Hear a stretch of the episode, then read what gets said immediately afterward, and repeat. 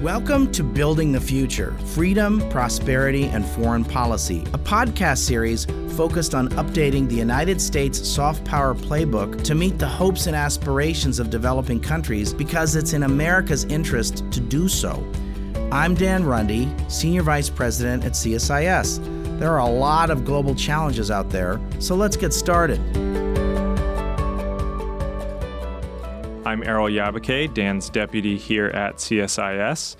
I am joined today by Jen Spies, product manager at Google's Next Billion Users team. Jen has tons of experience working in emerging economies, building tech products and other types of products. She's lived and worked in Kenya and South Africa and really all over. We're excited to have her on the podcast today to talk about internet access and, and how companies like Google are, are thinking about how to expand their user bases and in doing so really bring the emerging world, emerging economies into a new age of technological development. So, Jen, thank you for being here. We're really excited to have you on. If you could just tell us a little bit about what you do and what Google's next billion users is, that would be great. Yeah, thanks so much for having me. Excited to be here. I am a product manager on Google's Next Billion Users group. If you're not familiar with what a product manager is, I call it sort of you wear many hats and you are a master of none.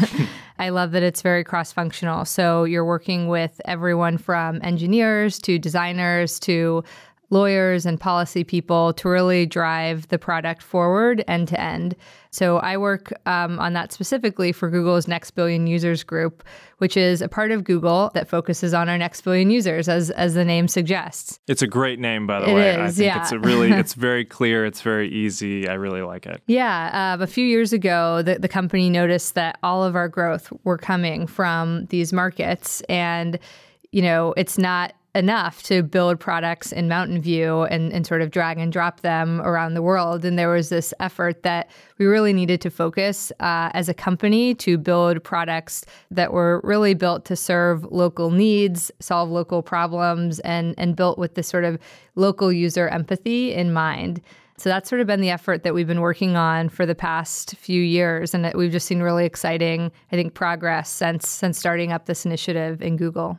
That's really great. And thank you for the explanation of the product manager because those of us who sit in DC don't always understand that in the tech world, you're basically this CEO of, this entire work stream. I think it's really interesting that Google is thinking about this. Can you talk to us a little bit about, you know, when I think about emerging economies in the developing world, I think about how technology and the usage of technology more specifically has changed and will continue to change. Can you talk to us a little bit about that change?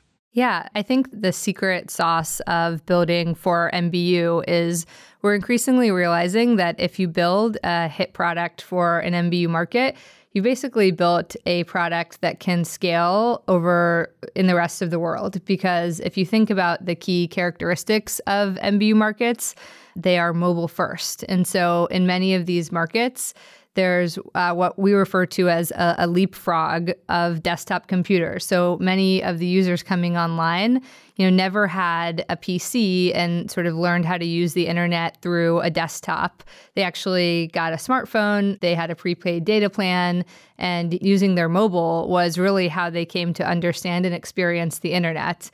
And that's the trend that we actually see happening in the US. If you look at time spent online, there's this huge shift that started in around 2012, 2010 or so, and has really accelerated where people are spending less time on a desktop computer and more time on mobile. And um, even the apps that have been really successful lately, like Snapchat and TikTok, those have all built uh, mobile experiences and haven't focused on desktop. So I think one thing that that we believe and that we think is a strength when you build for NBU is you build mobile first. And by doing that, you can sort of scale globally. That's really interesting. And and you guys obviously have your own operating system that is more open source and, and is accessible to more users. Can you talk to us just a little bit about what types of things folks in, say, sub Saharan Africa are doing? You talked about NBU, Next Billion Users products. Can you give us a couple of examples of how that's playing out in practice? Yeah, we think about it in terms of a multi step journey. Um, and really, the first one is around access and affordability.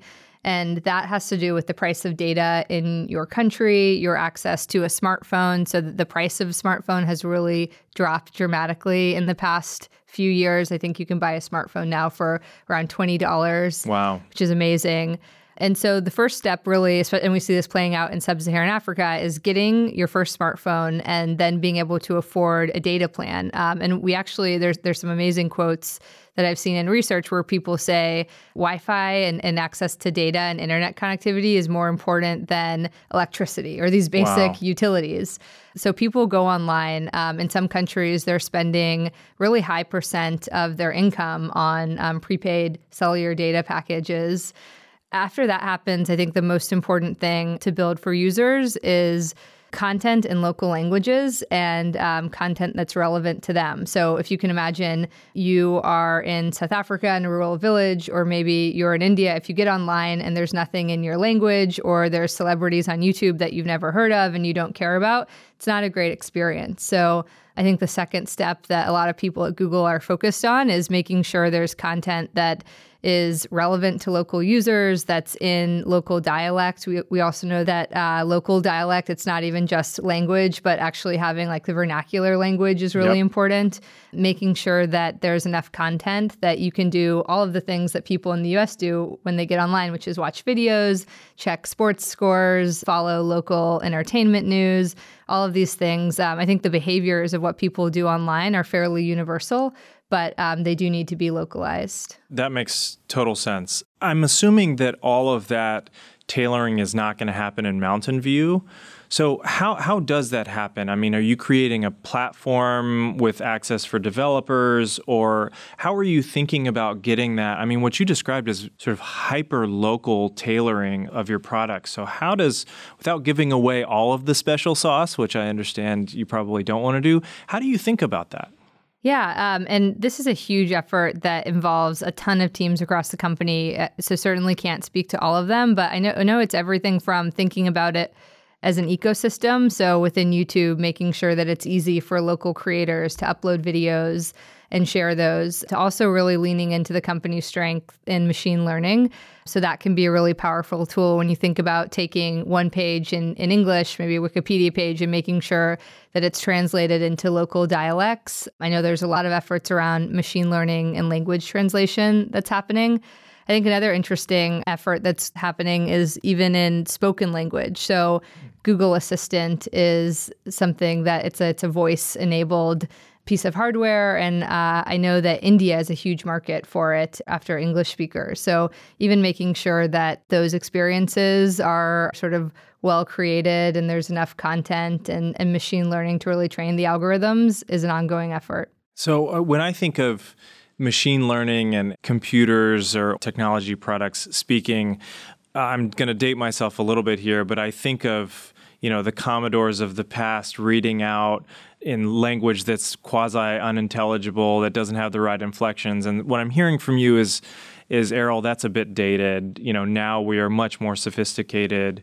Is machine learning and this is it really going to serve as an assistant i mean is google's assistant going to actually be able to speak in those local dialects I think that is the hope and the vision for these efforts. Um, certainly, there's a long way to go in terms of product capability, like in, in present day. Definitely, if you think about a lot of these algorithms are just trained by usage and people talking to it and it gathering more data. So it's it's really just a function of time and usage growth. And over time, you you certainly see things improve. So over time, you see things improve. I want to talk a little bit about the geographic dispersal of, you know, not only next billion users, your focus, but where is this growth going to come from? Yeah, one of the regions I think that it's it's almost silly to call it a region because it's so many countries and it's so diverse, but sub-Saharan Africa I think in the next decade or so has a over a billion people who will be participating in the economy. Uh, it's it's a overwhelmingly young population.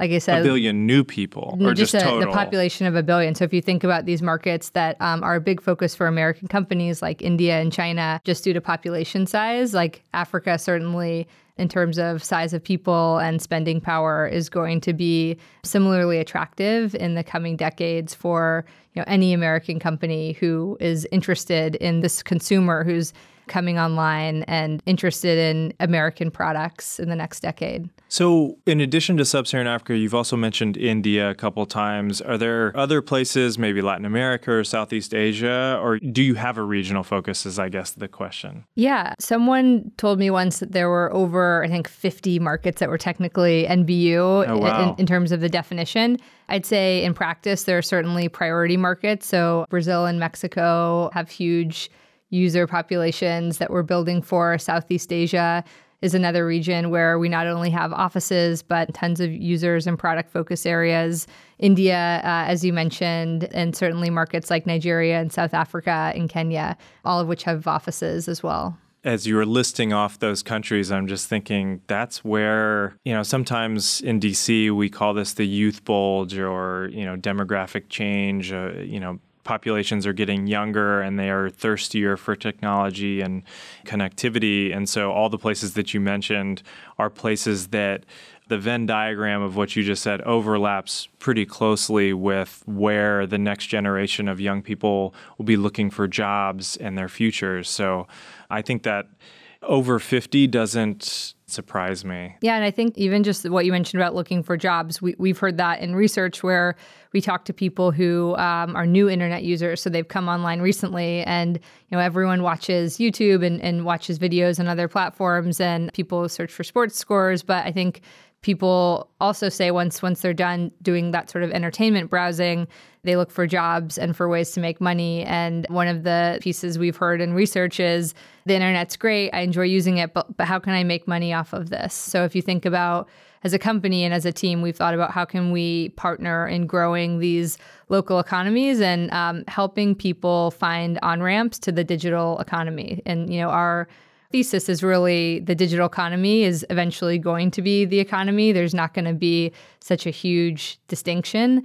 And so helping people have this way to tap into that and to be able to find jobs and find ways to make money for themselves or their business is really important if you think about the coming decades. That makes a lot of sense. And I like what you said about it's finding jobs, but it's also finding ways of making money right? A lot of those countries that you mentioned, people are not looking for nine to five gigs. They're looking, how do I make money in these places? How do I leverage my tech skills and enthusiasm and energy and knowledge into how do I monetize that? And I think, you know, Google's a key part of this. Totally. Yeah. The side hustle is real in the many of the hustle. markets we go to. I think there's high unemployment, there's a big informal economy. And what we see when we do user research is everyone has multiple businesses or a side job in addition to their primary job. And there's a lot of creativity and entrepreneurship and hustle.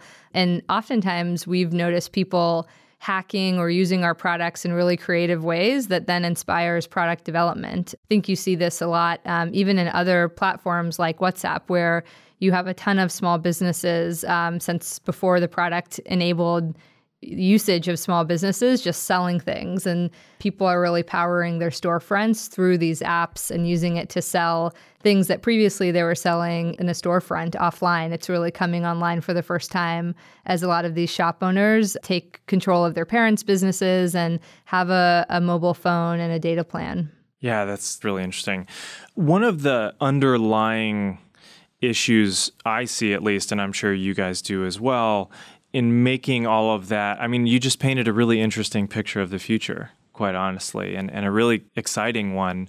That future is probably not going to happen unless we increase access. And not only access, but quality access, high speed access, reliable access. Can you talk to us a little bit about how you and, and NBU is thinking about that access question and whether you agree with me that it's so critical? Completely. We see access as that first building block of before you can develop an ecosystem or a platform or local content, you need to be able to get online and you need to be able to afford a smartphone. And one of our biggest product focus areas in NBU is an initiative called Google Station, which is our product that provides free public Wi Fi in NBU markets around the world. And the emphasis is on free and open. It's not access to only Google products, it's access to the entire internet. Uh, and we really do see people doing amazing things when they have access to the internet and they're not having to pay for it um, with you know prepaid data plans and can do things like stream videos, take training courses. We've seen people study for degrees using the Wi-Fi in venues that we're located in. So yeah, Station is one of Google's key initiatives when it comes to access specifically. Yeah, which I think is really key. I mean, in my own experience in emerging economies, the unit itself, the phone itself, you mentioned that smartphones are 20 bucks. But without the connectivity, your smartphone is basically a paperweight. And so I think that's a really critical thing. I mean, are we going to have Google branded balloons flying over sub Saharan Africa? Or, or what's the future of that? How do you create that free and open access in places like that? Yeah, I think it's certainly a partnership between um, local players in the private sector and government and private companies like Google and other players.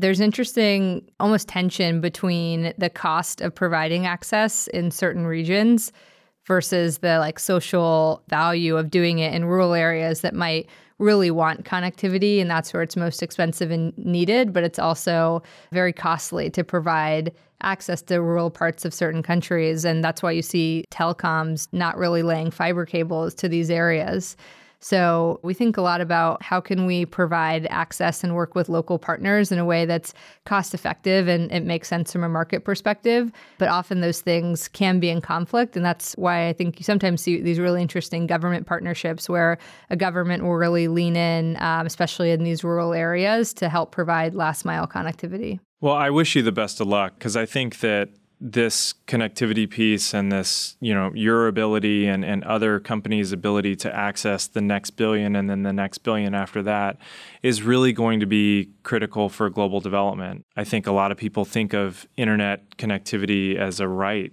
now. It's not just a utility. I mean, this is actually a, a pretty fundamental human right.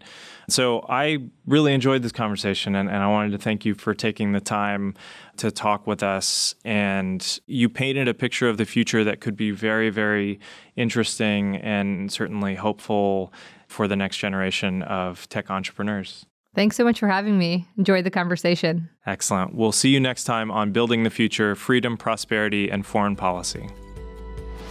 If you enjoyed this podcast, check out our larger suite of CSIS podcasts from Into Africa, The Asia Chessboard, China Power, AIDS 2020, The Trade Guys, Smart Women, Smart Power, and more.